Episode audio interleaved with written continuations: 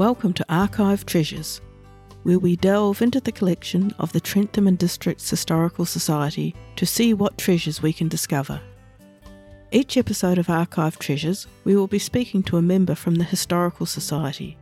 They will be telling us about something special an object that has been preserved as part of the archival collection, an interesting event that occurred, or a project that the Society is undertaking.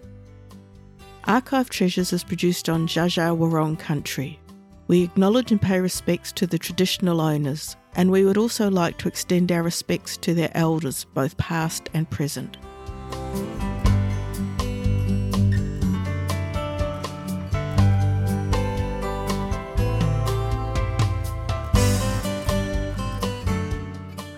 In this episode, we have the second recording of Pigtails, made on the 3rd of September 2010 at the Pig and Whistle. This time we have Mario Sartori and Bill O'Connell, and, as you will hear, they were straight out of the gate, off and running with stories to tell. The lovely bloke, Joe. The uh, couple of weeks before he died, when he went in and got his eyes taken out, when uh, Just stop when he was to hospital, Down the bottom. he, uh, Okay, just he, he just hit me one day. He was in here one Friday night, and he says, "They tell me you can find mushrooms." I said, "Yeah, mate, plenty of mushrooms around." He said, uh, "Do you think we can go mushrooming tomorrow?" And I said, "If you want to go mushroom," and I said, "What time?" He said, 11 o'clock at your place." So I got up early, and I thought I'd just go for a walk and see if I can find some mushrooms. And I found two big boxes of them. 11 o'clock, Joe turns up. G'day. I said, G'day, Joe. I said, I got your mushrooms. He said, I didn't say, he said, I, I didn't say that I wanted mushrooms. I said, I wanted to pick mushrooms because it's probably the last time I'll ever do it. So we went down the paddock again, picked mushrooms, and he went into hospital. They took his right leg off, then his left foot. And uh, yeah, but he didn't want mushrooms. He just wanted to pick mushrooms. So he sat in the front veranda till half past six that night, and we come down here. Who was this, Joe? Joe Riccardi. Yeah, we mentioned Riccardi's got a mention last week. Joe Joe was a funny man. He was uh, he was in the bar one night and Hockley ran out of milk. And this Chris O'Connell, who was one of the local characters, he was drinking scotch and milk. So Hockley had no milk. So Chris is going off his brain. So next minute, Riccardi's back. She walked home, got the dairy cow, pulled her straight in the front bar and milked her in the front bar so Chris could have milk with his whiskey. No, they put Skidry up on a horse one night. They got a horse in here and Yep. put Skidry Canan up on the horse. We've made a start here, which is excellent. But I'm going to I want to go back a bit because what, what I did last week and what I want to do again is get a little bit about the two of you before we launch into the stories. But uh. after that, what you've just been doing is exactly what we want. So, can I start with you, Bill? And I heard you tell Mario your age just a minute ago, but if you can repeat just how old you are and a little bit about your background here, including, and I'll, I'll come back to Yeah, this. well, uh, I was born in 1938, which makes just before the war or just when the war started, and, and uh, that makes me 72 today. You being born started the war. Beg your pardon? You being born started the war. 38, 39. Uh, but uh, you know, uh, everybody around here is pretty poor, really. They were rich in spirit, but uh, uh, probably poor in material goods, and everybody had to battle. There was no no electricity, and the roads weren't sealed. Uh, obviously, there was no electrical gadgets that would make life easy for the women around. They had to work really hard. Quite often, they milked a few cows, and um, I used to walk down from up there at Anglo Kincaid's, where we lived at the time, uh, Isidore Hart's place it used to be, and we were renting that. And uh, I used to work down to the school at East Trentham here every day and back at night, which Was was, it the church in Yeah. And it wasn't an easy. There was a school alongside the church. Yeah. it wasn't an easy walk because uh, it used to take a long time for little legs. And we always wishing for a bike, but that never come for a few years afterwards. And uh, it was quite hazardous walking down to school because there was a big family named the Canans, and they were the, um, uh, you know, they were the makers and shakers as far as the school kids went. They had about five in the family and going to school, and, and they dominated the scene. Old uh, father used to work. He was a a snake charmer at the zoo, and he lived up here. And just digressing for a moment, we had a small block of land opposite the mill. Uh, not the one directly opposite the mill, the one down where the two gay fellas live. Yeah. You mean up in the settlement? Yep. Yeah. And uh, You know where they refer to the settlement as? Yeah, yeah. Up towards your place. Yeah. yeah, and anyhow, he um, had a couple of cows up there, and he used to go up and draw water out of the well, which necessitated putting a chain on a bucket and lifting it up. And he'd fill up this old bath, and then he'd ride the bike back home. And and when he went back the next week, there'd be no water out of it at all. The cows had never, obviously, never had a drink. And he thought, that's funny, why they wouldn't drink any of this water. So he filled it up the next time and he waited around a discreet distance and he watched. And uh, Mrs. Canan used to come over with the washing and she used to put put Detergent. the detergent and that in the water so the cows wouldn't drink it then. So he thought, what am I to do? He says, uh, because this was a problem, you know, it was no good of going to her because she wouldn't take any notes.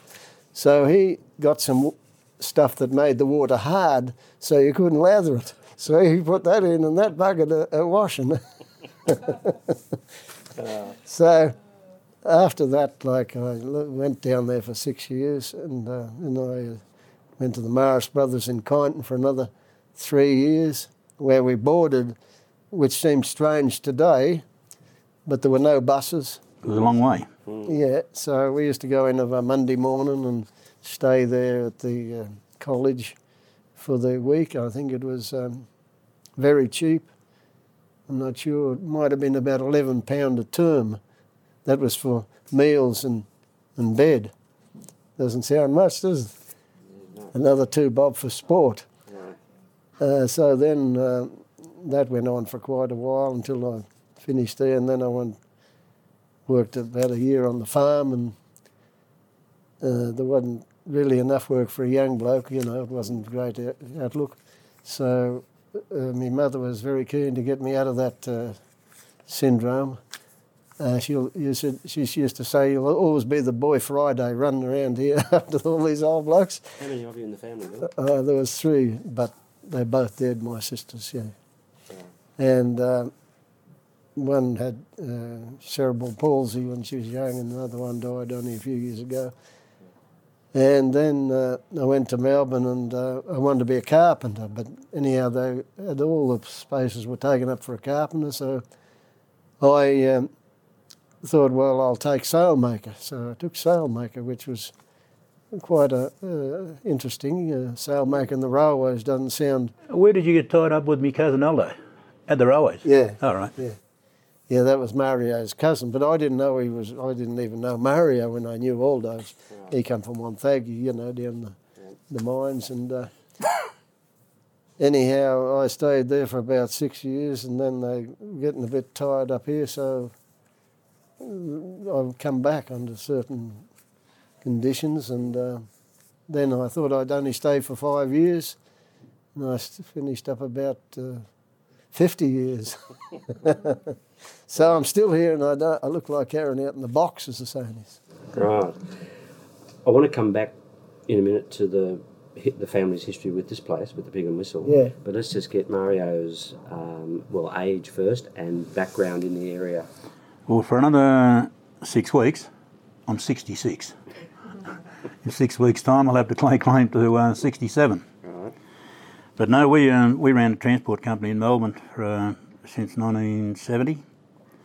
Uh, we carted a lot of the spuds that were grown in this area, and we liked the area, so we bought uh, Canberra, which is on the south east corner of the block, directly opposite the Pig and Whistle. We built a new house there. Uh, love the area, fitted in really good. Um, my back that back door neighbour was Greg O'Connell. He owned a long paddock. What was that about 28, 29 acres? Yeah, 28, I think.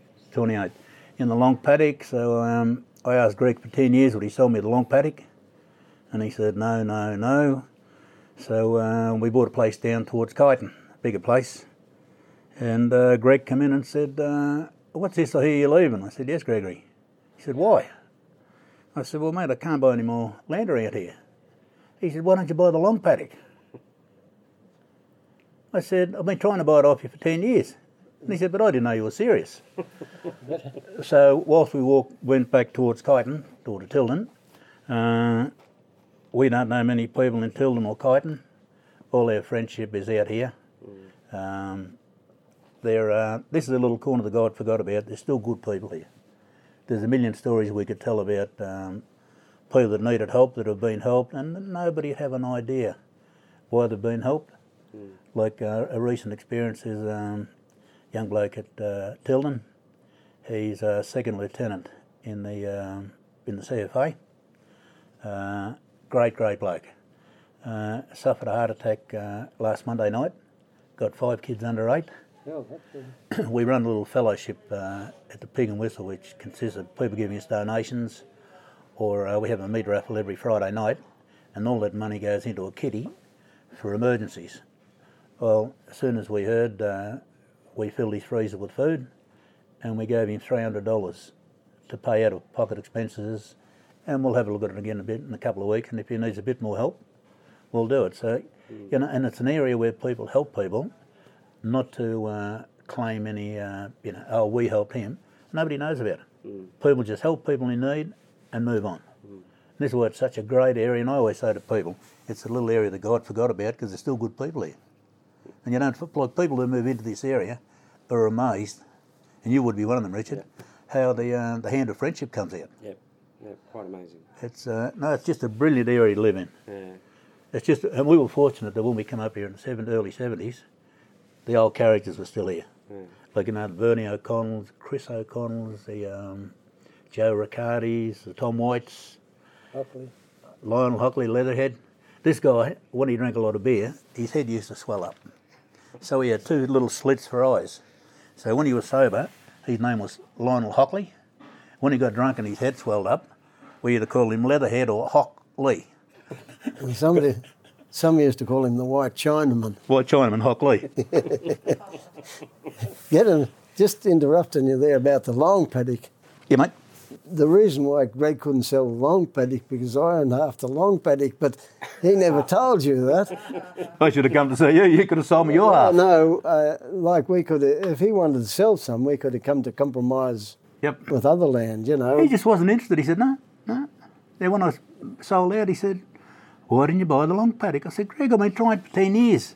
I didn't know you were serious. I was in the same boat because I wanted to get a. so- Yeah, but I wanted to buy it. You wanted to sell it. No, I didn't want to sell it, but I wanted. Uh, he could have sold it. He could have sectioned off his his half. See, yep.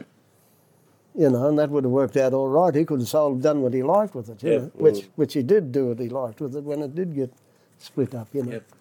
But that's the reason why I didn't wouldn't sell it when you first come to him, but. Maybe later on, when he had his half, he, he might have been keen to sell it to you, you know. Well, I kept asking him, and he just he just wasn't interested. But we went down to uh, the, a game at Footscray. Greg was a mad, mad Footscray supporter, and uh, a dear friend of mine in Melbourne, there she was uh, in one of the top cateries at Footscray. So uh, she got me a top dog tie. So I gave Greg the top dog tie. See, so I'm taking him to football. He goes to the football in a three-piece suit with his top dog with his top dog tie on. So we've had a great day. And I said, Gregory, what do you want to do? He said, We've got to do a lot more drinking, but we've got to do it closer to home. And I said, Righto, what do you want to do? He said, What about we go and see Riccardi? And I said, Righto, it's up to the Royal Melbourne Hospital. We go and see Joe. And I said, What do you want to do now, Greg? He said, Let's go to the Pig and Whistle and have a drink. I had a pretty hot car in them days, V8 really tickled up. So I jump on the CB, we get on the caller. What's you like over your shoulder, matey? Mate, nothing. So we're coming home, we're sitting on 100, 105 mile an hour all the way home. We walk in the pub, and Gregory says to Hockley, a little beer for me and a big beer for Mario. So Hockley puts the glasses up on the bar, and Gregory takes a sip. He said, Hockley, me and the lad have just come back from Melbourne to here in 50 minutes, and we weren't even racing. There's another sip only because we couldn't find anybody to race. but that, that was grindy. Oh, Bill, as I said, I want to come back to your family's connection with the pub. So, gather it goes back Yeah. right back.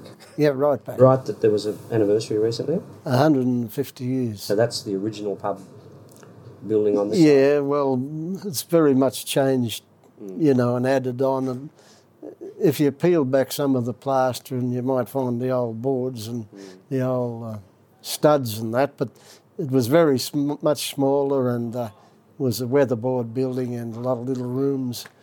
Uh, so it, it's unrecognisable. I don't know whether the window in the front might be the only thing that probably recognise, you know. But I understand uh, there was a pub down at Newton's Lane, which is that lane going back towards Trentham down there, and it got amalgamated with this hotel, and it was known as the Pig and Whistle Hotel. And when they brought it up here, the uh, owner, who was uh, my uh, great grandfather, he called it the Clare Morris because he had connections with Ireland, and I don't know, uh, Clare Morris might have been a place in Ireland. That was a county that he come from. Uh, well, no, Clare is a county. Yeah. Clare, County Clare. Yeah. So I don't know whether the Clare Morris.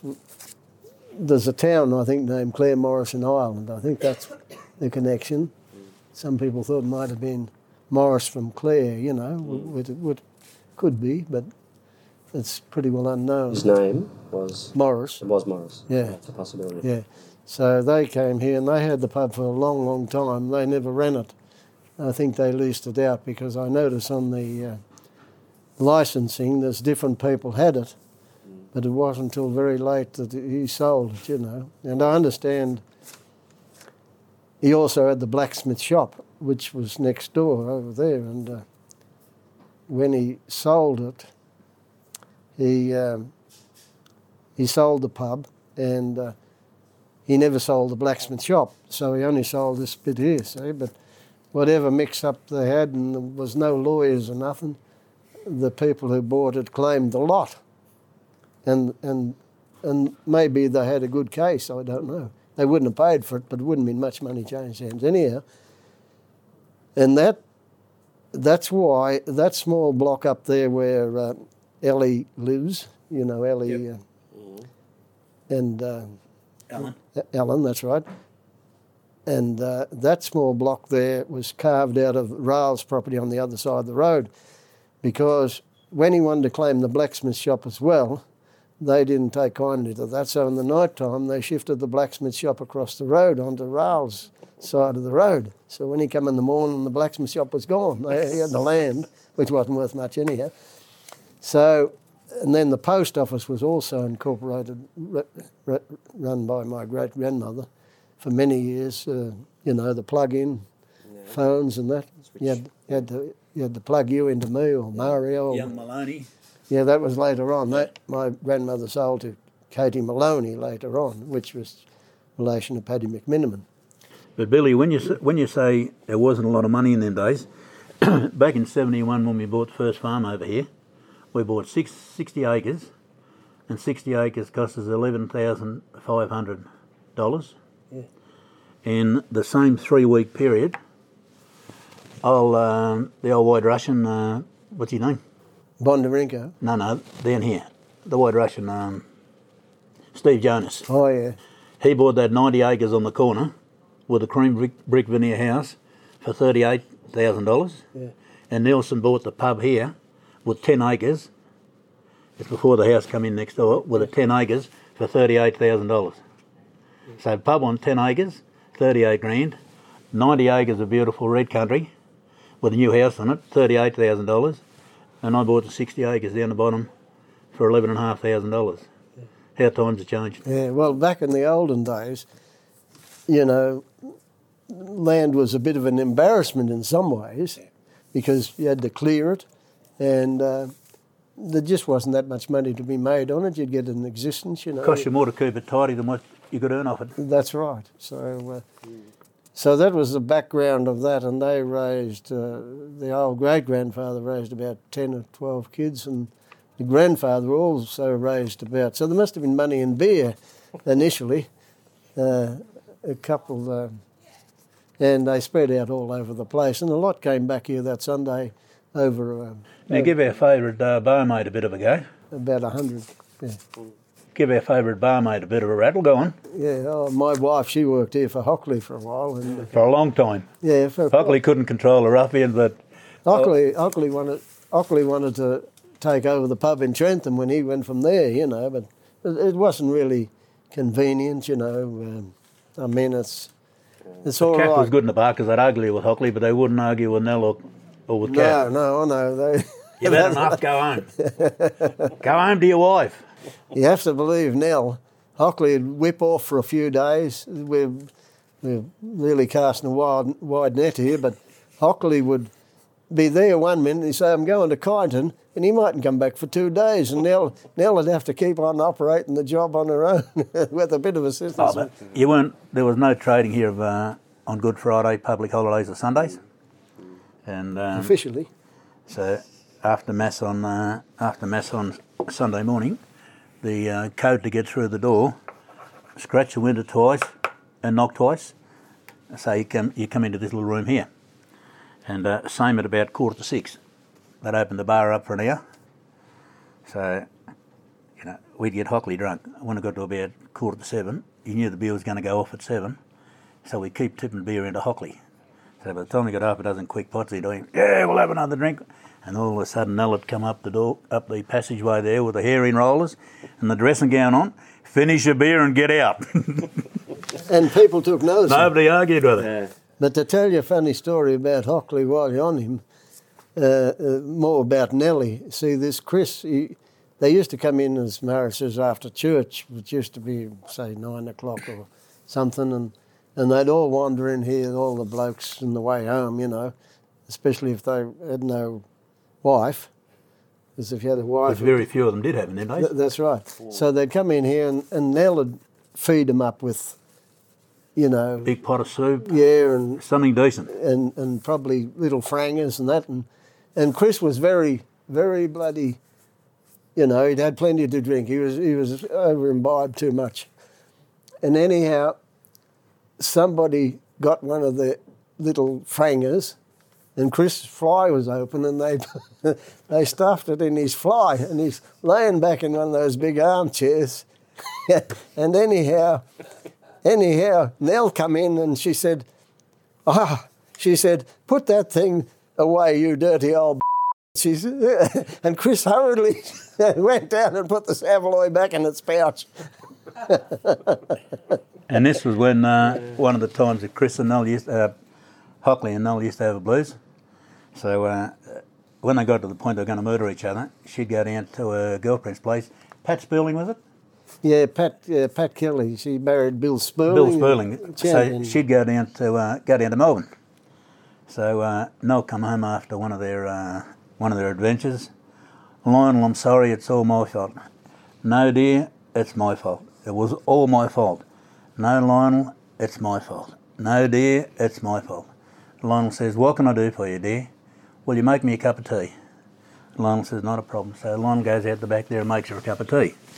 But unbeknown to her, Chris O'Connell and Pom O'Brien, they'd been half camping in the back of the pub with uh, with Hockley.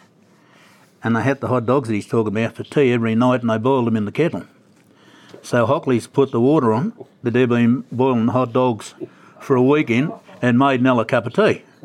So he comes out with a cup of tea, puts it there, she has one sip, takes one sip, you you're trying to murder me, gone again. she wouldn't have been home a full 20 minutes till she was gone. Hockley, you you try to poison me.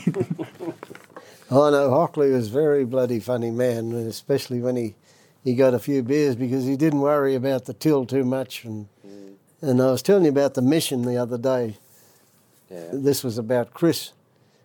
He he, uh, he was always getting in the. He wasn't well educated, but he was streetwise, and he was uh, always in trouble with the tax. He'd never fill in his tax, and then they'd get on to him, and it was all cash and anyhow, he went over to see Tim Byrne over Ballarat then to get it fixed up, and he's a pretty high qualified uh, solicitor, so he'd get it fixed up. And in the meantime, he was at church, and anyhow, they had these uh, big envelopes where you could put in for the missions. And another wag around here put Chris's name down, fifty dollars a month. Chris couldn't afford twenty. Anyhow, he come round and he said, and, and then then the, the, the result come back that they wanted their fifty dollars off Chris, and uh, Chris Chris come in the spud paddock and he said, I don't know what to make of things. He said, the F and he said, I got the F and bloody tax off me back. He said, now the missions are taken to me. He said, But the same bloke, uh, this Hockley and Chris, uh, they're in the bar one night, and Hockley was buying spuds. He's a spud merchant. He'd buy the spuds, we'd supply the transport to take them to Sydney or Brisbane markets. And he had Chris doing a bit of the legwork for him, going around the farms to see whether he had 50 bags, 100 bags. So Chris had a sister in Perth. So the phone that Hockley let him use to uh, try and buy and sell spuds, he was using to ring his sister in Perth all the time. So him and Chris locked horns here one night. So uh, Chris turns out and the bar's full Friday night and he roars out to Hockley, Hockley, you're nothing but a horse trader. You're an arsehole. I'm never coming back in your pub, ever. So he pushes his way through everybody, gets to the front door, pulls the front door open, and he's got one leg out the door and Hockley says, Simon. That's another name I used to call him when I was serious. What? You're never ever coming back in my pub again. Never, Hockley. You better have a drink before you go. All right. So he turned around, two o'clock in the morning, still in here drinking. Most of the patrons at the time would have been what? I mean, well, no, before we get on to that, what was here? The pub, post office across the road, yeah, yeah. store across the road? The, just, no, the post office was down there where the, it was only a small building where you get your mail and uh, The front room of the house was virtually the post office. Right. no, the, it was at the side. It was a small room. Small room, yeah. Yeah. So that's really all that was here. And and when I went to school, there was a lolly shop over the road, and we used to sell a bit of groceries and that. But that petered out as time went on, you know. So most of the places there would have been some cattle, some sheep, as there are today. Or Not much. Too cold. too cold. Mostly spuds and, and cropping. Grew, anything grew underground. So most of the patrons of the pub, therefore, would have been the spud diggers or the Yeah, that's right. There'd be a hundred come every year. Hundred, at least a hundred, wouldn't there? season. Yeah, but, but what, what happened here was the um, this was a big sawmill area. The biggest employer in the area was Tom White. He had the mill down here on Ashbourne Road, corner of Ashbourne Road and Chanters Lane. So what happened? These guys picked spuds for four or five months of the year. Then they went, went to work for these timber mills. Um, Curly and uh, Curly, what was Curly's brother's name? Norm. Norm Benny, yeah. Yeah, they said, uh, oh, they're picking spuds at um, down at Koo Wee Rup. So they put the horse in the dray and off they went. Didn't have a clue where Koo Wee Rup was. No, they could have been up at Mildura. They left here and they went to Koo Wee Rup and a horse and dray. There was a sort of a circuit, you might say. They'd start down in uh, Thorpedale, and then they'd uh, perhaps come up to Trentham. They might even go into Ballarat, and then they'd go back to Warrnambool and pick spuds there. See, that, that was what happened to a lot of them, you know.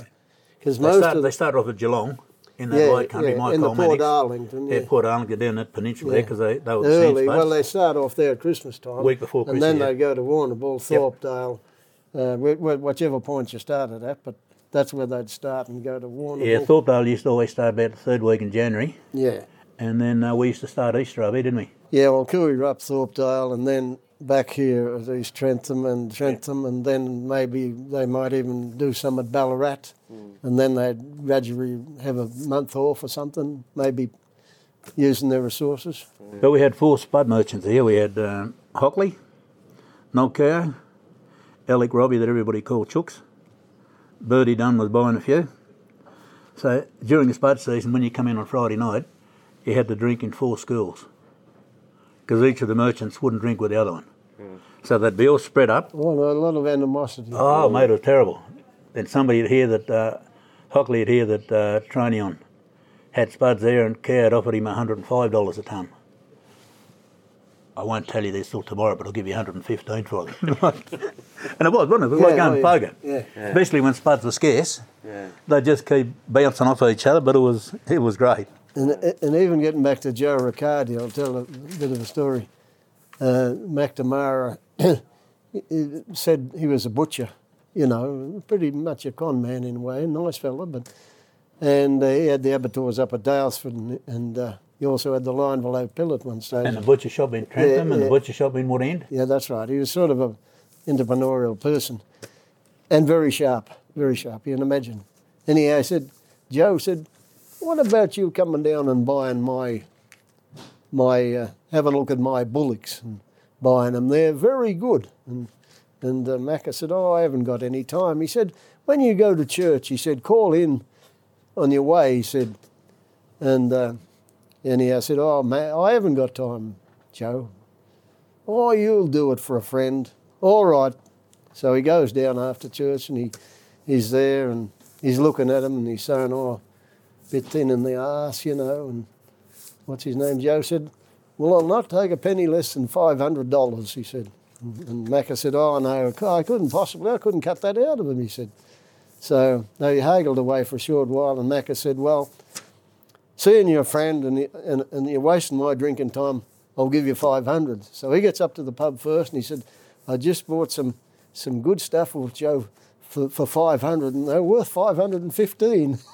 Joe comes up and says, I just sprung my, Hockley, uh, Macca up. He said, I sprang him up to $500. so they both won. Joe Riccardi came in the pubby one Friday night. She had a fairly good glow on the face. I said, What have you been doing, Joe? I've just been over to Dominic Debonardi's. He used to burn the charcoal at the back of Lobo. He said he makes the best bull boars and the best plonk you've ever had. Right, so Hockley's there, see? And Hockley was a mongrel. If there was an opportunity somewhere, Hockley snapped on it. Oh, yeah. He said, I've, he said, I've drunk the best plonk and eaten the best bull boars ever. So as the night goes on, Hockley comes out and he says to Riccardi, Riccardi, you reckon Debonardi's boars are the best ever? He said, Yes, I do. Mate of mine called in today to give me some. He said, Try these. So Joe's up at the bar and he always put his fingers in his overalls. He had a couple of fingers missing too, didn't Yeah, he? yeah. And he says, Hockley, I've got to give it to you. These boars are nearly as good as Debonardi's. So everybody goes home at 11 o'clock, half past 11 that night. The next morning, 8 o'clock, bang, bang, big club fist on the door. Hockley, what? Some pinched me bull boars. so Hockley turned round and Chris had a dog called what, Spargo? Yeah. He says, I saw Chris O'Connell's dog running down the street. Well, they wrapped in newspaper. He said they were. He said he pinched bull boars. He said, I'll kill that and I'll kill Chris as well. Yeah, well, I don't know what they told you. La- I told you last week, but you never had the the, ra- the radio going. Uh, Chris was up in Trentham, and he bought his weekend meat, a few sausages and a bit of steak, perhaps, and whatever. Not a very big parcel, but he left it on the front of the ute with with the window down and the and Spargo to look after it. That was the dog's name. But Chris went in for one beer, and he stayed about ten beers, and a bloke came in to the hotel. This is the commercial hotel on top of the hill opposite the Church of England. And he said to Chris, he said, is, I see your dog over in the Church of England. He's unwrapped a parcel and he's going hammer and tongs eating something. Oh, the he's eat. He's probably taken my bloody, my bloody provisions. So he, he rushes out and he stands at the doorway and looks over and here is the last morsel of the sausage going down the dog's throat. So he cursed and swore a bit and he went back and he picked up his beer and he was still drink. He continued to drink. And anyhow, the bloke said to him, "Well, what happened, Chris? What did you do to the dog?" He said, "I did nothing." He said, "I didn't mind him eating meat on Friday, but he said I didn't want him changing his religion." I got one about the, the father and uh, Greg went over to uh, Ballarat to Myers. They were machinery makers in, uh, I think they're in, uh, on the edge of Ballarat anyhow. but anyhow, the old man was doing the driving and Greg was doing the, you know, asking the people. And he said, he was asking them, he said, several times he stopped and he was asking people, where's Water Street? He said, no, never heard of, never heard of Water Street. So they went about half an hour looking around streets. There's no Water Street anywhere. And they come to a bloke and, and he was a bit more intelligent. and he said, you mean Water Street, do you? Oh, that could be the street. And sure enough, there was Myers in Water Street. but he had he had a, a bad habit of uh, mangling the words, uh, Greg, and he and Mary, I'll tell you that too. Uh, he'd say uh, Couldn't say he used to say Mario. Mario. How yeah. are you, Mario? Yeah, but he used to say the spuds grew out of all precaution. He meant all proportion, of course. You knew what he meant. You knew what he meant, yeah. And and the hospital was full to captivity. Obviously, a, there was a shortfall of beds. yeah, he meant capacity, of course. But there was about there would have been about twenty of these guys, all the same age, and all characters like Bernie O'Connor, lived down the bottom here, and uh, he I was feel bad, Bernie. uh, he's a bit of a character. I came in here one one Thursday night, and there was only two blokes in the bar, two locals, Sandy and um, and Bernie, and they're t- playing two thugs from Kyneton, pool, and they'd gone double or nothing, double or nothing, so they owed Chris and they owed um, Bernie and uh, oh Sandy twenty dollars each, and these blokes were getting aggressive. So I just happened to come in and bought a beer, and these blokes were getting nasty, and I said, fellas, why don't you just finish your beer, pay your bill, off. So one thing leads to another, and some furniture fell over, and these blokes paid their bill, and they left. So about 20 minutes later, Bernie comes up. She's still got the, the uh, navy overcoat on. She throws the shoulders back, and he said, we showed them. so it's time to leave. Bernie goes outside the pub. Next minute, the door flies open, and Bernie comes back in. They pinched me bike. they threw his bike over the hedge. But the same bloke lived just down the road here, and uh, they're in the pub here one night. Corey goes home early, so Bernie stays late. Hockley says, By Christ, Bernie, there's a foot of snow outside. I know, Lionel. He said, When you're ready, I'll drive you home. He said, No, I've got the bike. He said, Don't worry about the bike. He said, I'm going to drive you home. So Hockley drives him home at up past 11. The next morning, Hockley's washing the snow off the front of the pub, and there's Amy, Mamie, Corey, and Bernie riding their bikes home from church. So when they pull up outside the pub here, Hockley says to Bernie, By Christ, Bernie, you got up early this morning to get the bike? Oh, no, Lonely, he said, Up, you dropped me off last night. I walked back and got it. Yeah, I told you that. didn't Yes. And did you tell him one about the windows? Oh, Yes. Annie. Yeah, but that's not on the thing. no. Well, what happened, Bernie, uh, when uh, Corey died, he left a few dollars for the, the girls. So the girls wanted an extension put on the back of the uh, on the house. So Ray Thompson was a local builder, and he lived directly opposite Bernie. So he comes in here one Friday night, and he said, "Bernie, I've got the plans for the extension." Oh, that'll be nice. So he rolls the uh, plans out, and he said, "Now we're going to put a new room there. We'll put a living room there." They go through it, and he says, "Great." Now, Bernie, he said the extensions are facing north. He said about the windows. Do you want wood or aluminium? Bernie thought about it for a while and he said, Oh no, we'd like the girls to see it. We'll have glass. well, the whole pub erupted and Bernie just couldn't work out why everybody was laughing. Oh no, we'll have glass. He's very, uh, very serious man. Ah, There's no worries about that. He, uh, as I told you, straight as an arrow. But he was, if he got something fixed in his mind, forget it it. wouldn't, uh, he wouldn't pull You pull never it. change it. You'd never get it ploughed out. As he said this particular night, Hockley used to stir up political debate. He didn't care if he barracked for the Greens or the Communists, whoever. Hockley, if he got on the, he'd be on the side where there wasn't many people. See, and this particular night he was talking away, and and the Labor Party were having a bit of a trouble with the Communists at the time, and. Uh, they were telling Bernie this that uh, the Labor Party had a few too many communists in the party, you know, and Bernie saying, no, no, they're all good men. And uh, anyhow, they were getting on top of Bernie. Bernie sort of couldn't answer this question in the end. He, he was backing away and, and, he, and he thought, oh, I don't know how I'm going to end this. He said, anyhow, Menzies was a communist. Well, that finished the debate altogether because anybody who thought Menzies was a communist, was, like, there's no good arguing the point with him, you know. John Weimer, um, he sort of incorporated the North Melbourne football team into this area.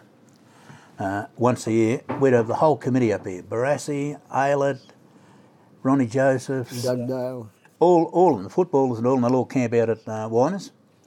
And uh, one year they brought Ron Lee with them. Do you remember Ron Lee No. in Melbourne tonight? He had a magnificent singing voice. So we're all in this room here, and Rod Lee's standing up there, and he sings, "Oh Danny boy, the pipes, the pipes." So Bernie, Bernie's got the uh, blue naval overcoat on, and she's in the front row. And this bloke's got a magnificent voice, like he's a professional singer. the pipes, the pipe. And all of a sudden, Bernie up out of the stirrups and he said, If you don't be knowing the words, don't be singing the song. He left the word out. so Bernie's got the. Bern- Bernie's Bernie's Bernie's favourite song. Bernie's song, you know. And But, got but, Bernie, she got the tears running down the eyes as he's singing with him. And all of a sudden, she straight up out of the stirrups. If you don't be knowing the words, don't be singing the song. And- and Ber- said to his lady, what do? and Bernie was that serious. Oh, mate, when he was serious, he was serious. Yeah, he was that serious when he was singing this song that you daren't laugh or bloody, you know, take the mickey out of it. But he was very, very serious. Bernie Oh, probably would have been the first of the early model greenies up here. Like when he went out to pick his wood up out of the bush, if it was wet, he'd only go out with a sled. Wouldn't take anything with wheels on it. Mm. His old stallion Jacko, mm. Uh, he'd go out his side, he'd cut logs. He'd cut logs, then he'd side load them, put a couple of stirrups down, and drag the logs up on to the dray. Tom uh, he's, he's fallen for Tom White at the time, and um, there's no logs coming in the mill, so Hockley goes around there, and Bernie's got this massive log that he's trying to side load. So Tom goes up, he said, Bernie, hold up, Bernie. Hello, Mr. White. He said, I'll go and get a chainsaw, we'll cut it in half. Indeed, we won't, Mr. White. We fell it in one piece, we'll load it in one piece. It's going in the mill to be cut into a thousand pieces. But Bernie fell it in one piece. Sorry, I had to- Well, we're going to load it in one piece. It'd be no good to tell him. See, there were about five brothers, and they're all different. They're all hard men. They didn't always get along together. There was Stan and, and Jared, who was Jilly, and uh, Pod, and Bernie, and Corrie. Corrie was Tom. Well, he's. I mean, Bernie's featured in numerous stories today and on the previous session we had. So he obviously. Oh, he, he, he was a serious character, but the fact that he was so serious made his made his uh, life very interesting for other people. I'll give you an idea how serious he was. There's no logs coming in the mill. So Tom goes looking for him. And he pulls in the homestead down here. And there's a windlass and a hole, 30 foot straight down. Hello in the hole.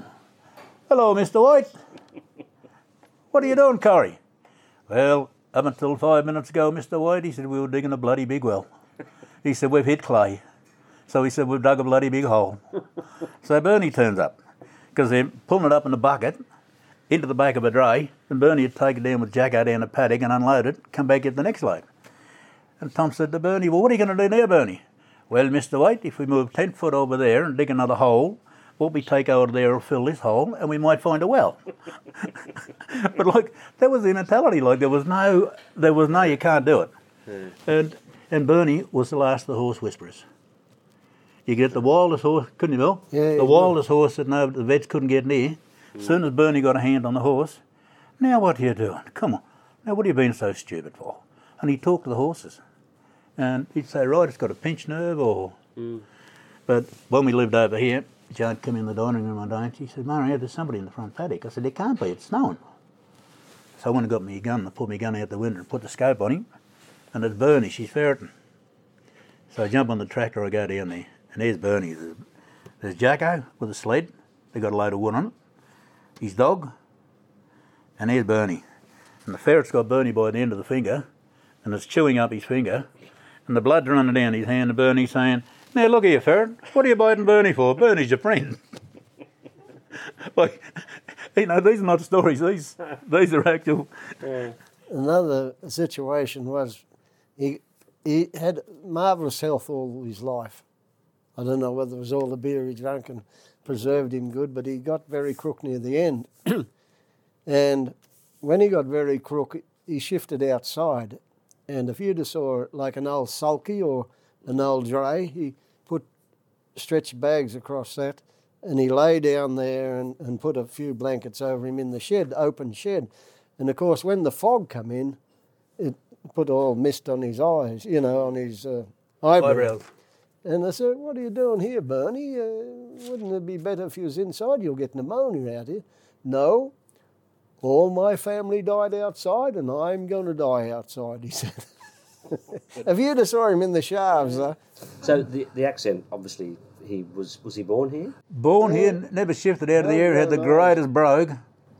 But the same bloke, never married, don't think he had much to do with female company, but he got shot into chitin, appendicitis. So Sister Ramsdale, she was an ex-army nurse. She's looking after Bernie, see, so she got to shave the privates for the operation.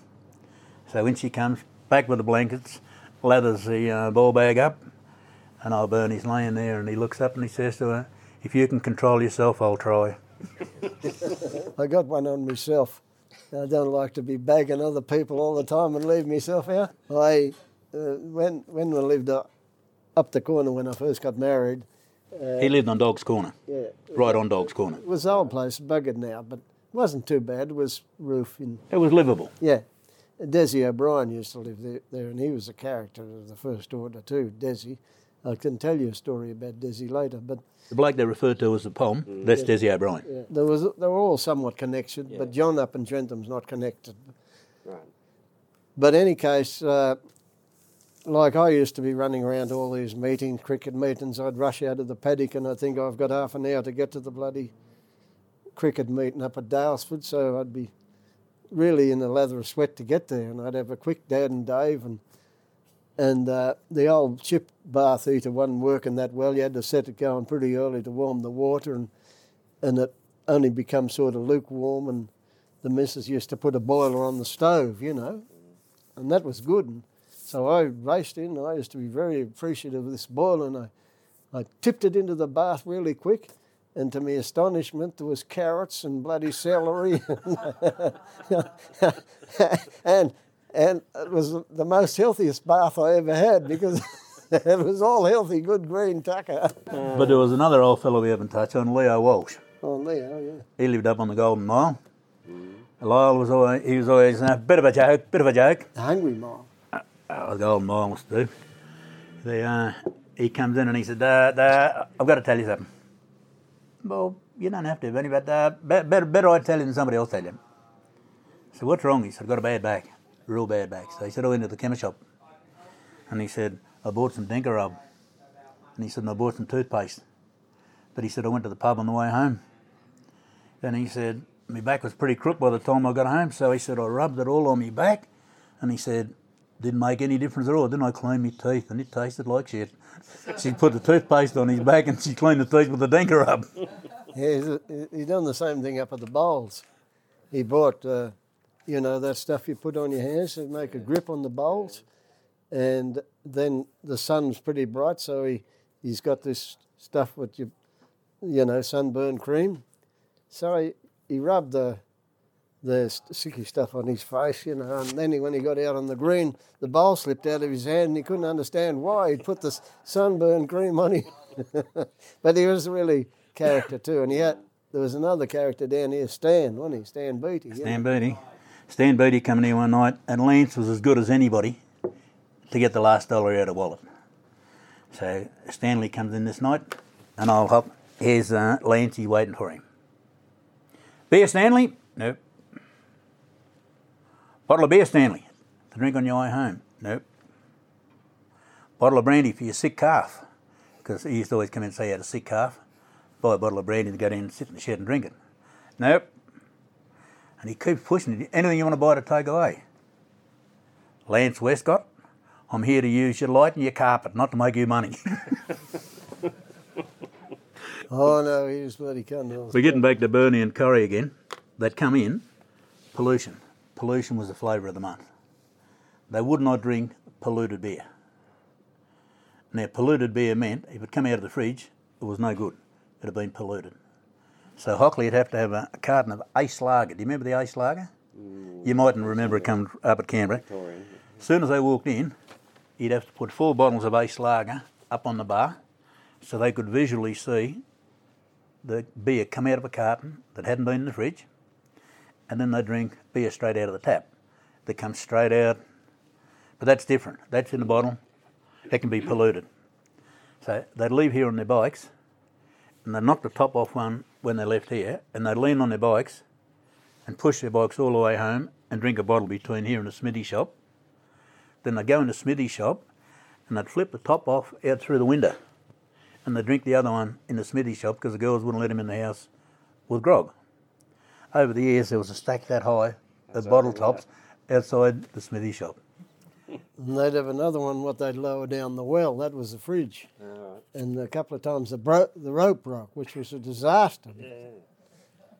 But getting back to Stanley, Yeah, yeah, but hang on. Talk about these two guys. These two brothers had a fight 40 years ago, an argument, and never spoke for 40 years. Drank together here, alongside each other in the same school, never spoke. If you went down, Hockley went into the smithy shop one day, and they both got a long neck, and uh, Hockley says to Bernie, "It's a bit dry, dry argument, mate." Bernie looks across and he said, uh, "Well, my well's dry, but you might ask that other chappie." And he's two foot from me. oh, they were riding the. I'll get back onto Bernie and Corrie. They're riding the bike, the bikes home in a very bad fog one night, and they, in a very steady gait they had, which was almost they'd get round two seconds to turn the wheels, more or less. So, one brother took off a bit early and he got down to the end of the road, and he woke up that he'd gone too far. He'd passed his property. It was that foggy and dark. So he was riding back. The other brother come along, and he'd also missed the gate. And uh, he said, "You're going too far." And the other brother said, "No, I'm not." And he rode down to the corner. And, and getting back to Stanley, we used to cut wood for Windarring. Yeah, it's a it's a place uh, disabled people. Old people's home. Well, not it's it's for Or handicapped people. handicapped. That's right. And we used to go out to this Ted Knights, a group of us from the Marist Brothers Old Boys, and cut up this wood. Uh, it was big, big job. We drank a bit of beer more than we cut wood, I think. But anyhow, we'd get this wood, and Stanley had come wanting to buy some. You know, he might come and dock off when we're cutting it up with the saw bench. But then he wouldn't pay. I had a hell of a job to get the money out of him, mm. see. Most people would pay, but there'd always Stanley would be on the books, no pay. So they said to Stanley, why don't you pay Stanley? He'd come and pick the best wood out, what, what you never had to split or nothing, and he'd put that in his trail and he'd take it. They said, and Peter Law, he's a bit of a character in Kyneton, he said, Stanley, why won't you pay for your wood? Well, he said, it's like this. He said, when you buy my spuds, you eat them before you pay for them. And, and he said, I'm buying your wood, and he said, I'm going to burn it before they pay for it. But the same bloke, 40 years ago, he was my next door neighbour down the, down the road here. So we signed up for the place on the, um, we paid for the place on the Friday. So we come up on Sunday, brand new farm, $11,500, all the money in the world. And we turn into Gleeds Lane, and there's all these cattle in Gleeds Lane. And I said to Jones, somebody's left the gate open. I said, you drive the car, go right around the block, bring them back up, and we'll put them back in the gate. So two hours later, we've got all these cattle back on this property. We've closed the gate. Just finished closing the gate, and up pulls this old in an old uh, grey Falcon Ute. What do you think you're doing? Mate, somebody left the gate open. All the cattle are out. I said, it's taken me two hours to put them back in. Took me two hours to get them out. and I thought, where does this bloke live? He's my next door neighbour. Oh, no, he's a funny guy, really. But mate, I got to, I got to tell one story about chooks. Alec Robbie was probably bought more more spuds in Trentham than uh, most people because he bought from Macbeth. Bill Osborne in Sydney. He uh, he said to me one day, he said, "Mate," he said, "me shed." I said, "Yep." He said, "Can we concrete the shed?" I said, "Mate, not a problem." He said, "When?" I said, "We'll dig it out next Saturday and we'll pour it Saturday after." He said, "Great." So we go up the next Saturday and we uh, dig it out, form it all up, go back the second Saturday, we do it all. Now his daughter was rushed to Melbourne to get her appendix out. So Alice was his wife's name, wasn't it? Yeah, Alice, she just died. She died a couple of weeks ago, yeah, yeah. see that. And um, Alice cooked us a beautiful lunch. And she said, How much more you got to do? I said, It's just going to go off a bit. By about half past two, three o'clock, we'll trail it off and it'll be good. So we got it all finished, and uh, Hockley used um, Robbie used to always call his missus dear. Well, dear, we're going to the hospital tonight to see Bubs. He said, I'll just take Mario and the others up to the pub and we'll just have a quick beer, then I'll be home for a quick bite to eat, Oh, this and is, away we'll go. so we get up to the pub and we start telling stories and things that happen in little country pubs. This is a Trentham pub. Yeah. So we're drinking away, drinking away, and the phone rings. It's Ellis. Alec, you coming home? Dinner's ready, and I'll run you a bath. Yes, dear. I'll just finish this, and I'll come straight home. So at about half past five, quarter to six, I said, Chooks, you better go home, she'll kill you. But I don't really want to leave. And I said, mate, you don't have a choice. You've got to go home and go and see your daughter. So Hockley, uh, Robbie goes home, has a bath, has dinner, says to his wife, I'm exhausted, I worked that hard today, would you mind driving? She said, not at all, dear. So Chooks jumps in the passenger seat. They go to Melbourne. Car pulls up. Robbie turns around and says, Are we there already? No, Alex, we've been to Melbourne. We've been to see our daughter. We've just pulled up in the drive on the way home. Now I can imagine he would be in no condition to drive, you know. Yeah. but I know, look, as I say, there are only a few of the little stories you can tell because there's a million of them. But Yeah. uh, another one, uh, you, you, I might tell about myself, what I told you the other day. Uh, I went to Melbourne to the football by, by the train and I left the car at Woodend. And then when I got down to Melbourne, I saw my son and he said, I'm going up. He said, You can get a ride up with me. So we were talking away and we sailed past Woodend. We got home and there's no car in the garage. And I thought, I thought to myself, the missus must have had a stack or I was getting pretty agitated. I went in and I said, What did you do with the car? She said, You ought to know. You drove it down to Woodend uh, when you were going to the football. so I had to hightail it back down to Woodend and get the car. When Keo's son got married, Oh, Billy, Billy, Billy was MC at the wedding. So when Billy does everything, he does everything right. Like he writes everything down in longhand. So when he gets up to make his speech or welcome somebody, he reads everything. He's got it down to the fine detail. So he gets up and he goes through page one, page two. Then he decides to freelance a little bit. So she looks up and he talks, and in the meantime, the wind blows the page back. So when she fires up again, she starts at the top of the page that he just finished. but, but, but what happened that particular day was rather funny in a way because when I started off, the microphone obviously wasn't working and the people down the back couldn't hear. So I had to really start again and that that caused a bit of confusion. But then we wrecked him because um, we were the uh, the diggers and myself were the last people invited. So we were right down the Yeah, back, that's right. down the back of the hall, and they had the church pews for us to sit on. And uh, somebody come along and said, "Slide along. There's a couple more people." So as we did, Robbie got a splinter that long stuck in his bum, and so did I. So here we are out in the foyer dropping our dacks, trying, trying, and Billy's trying to give his speech. Yeah, this didn't help. Uh, but, but down at the school there, when I was going to school, there was an incident that's worth reporting too, because uh, we used to always have religious instructions. You know, it wasn't a long period, but it was the basic biblical stories and this sort of thing. And anyhow, the inspector was coming. You know, and that was a bit horrendous when the inspector was coming because you're supposed to know you. He was the examiner, wasn't he? yeah, he's an examiner, and you know it was a bit of a downgrade for the school of some duds in the class. So she said to this kid, she said, uh, a pretty minute uh, sort of uh, elementary question. She said, "Who made the world, John?" John, he, he was stuffed. He couldn't think who made the world.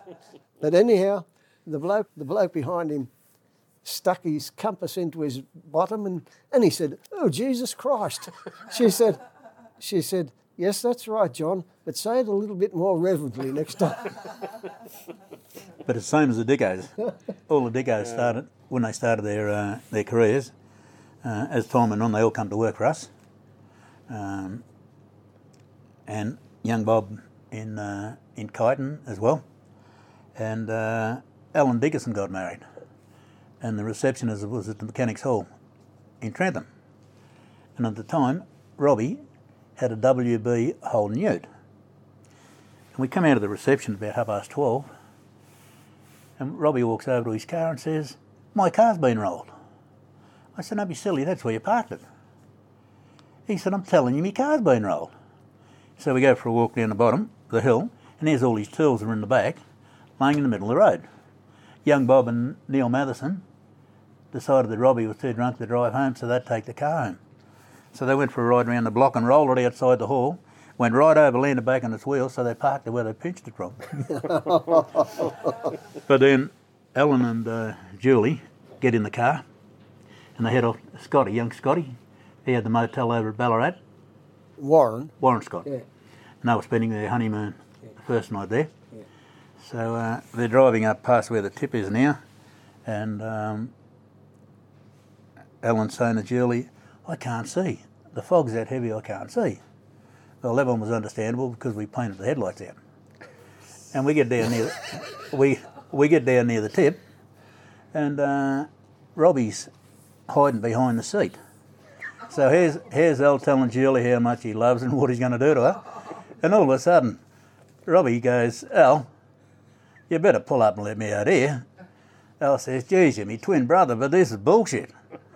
So he throws uh, he throws Robbie out, see, by the tip. So he goes another 50 yards, and I said, Al, you better pull up and let me out too. he said, how many more are you in the back? So that, that's how our friendship with him goes back that far, you know. Look, I think we should stop. That's fantastic. That's great. I'm going to get. I I'm going to take. I'm going to take my car home so I can uh, come back and drink. Yes, yes. Well, it is almost that time. I didn't put a date on this at the beginning, but I think we probably know that it's the third of September. Yeah, yeah. Um, and thank you very much. And we will do more if um, Mate, any time you want, look, there's a million stories. See, people think they're stories, but they're not stories.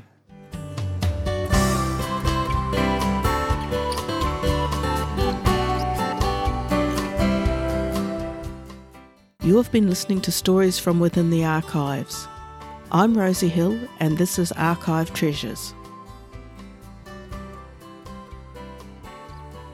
If you would like to hear further episodes, you can find our podcasts on our website, on Apple Podcasts, Google Podcasts, and the Podbean app.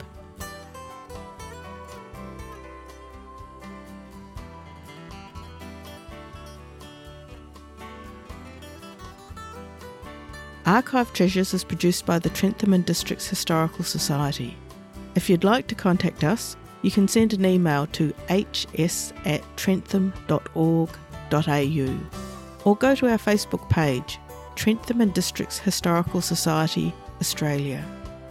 I hope you can tune in next time for more archive treasures.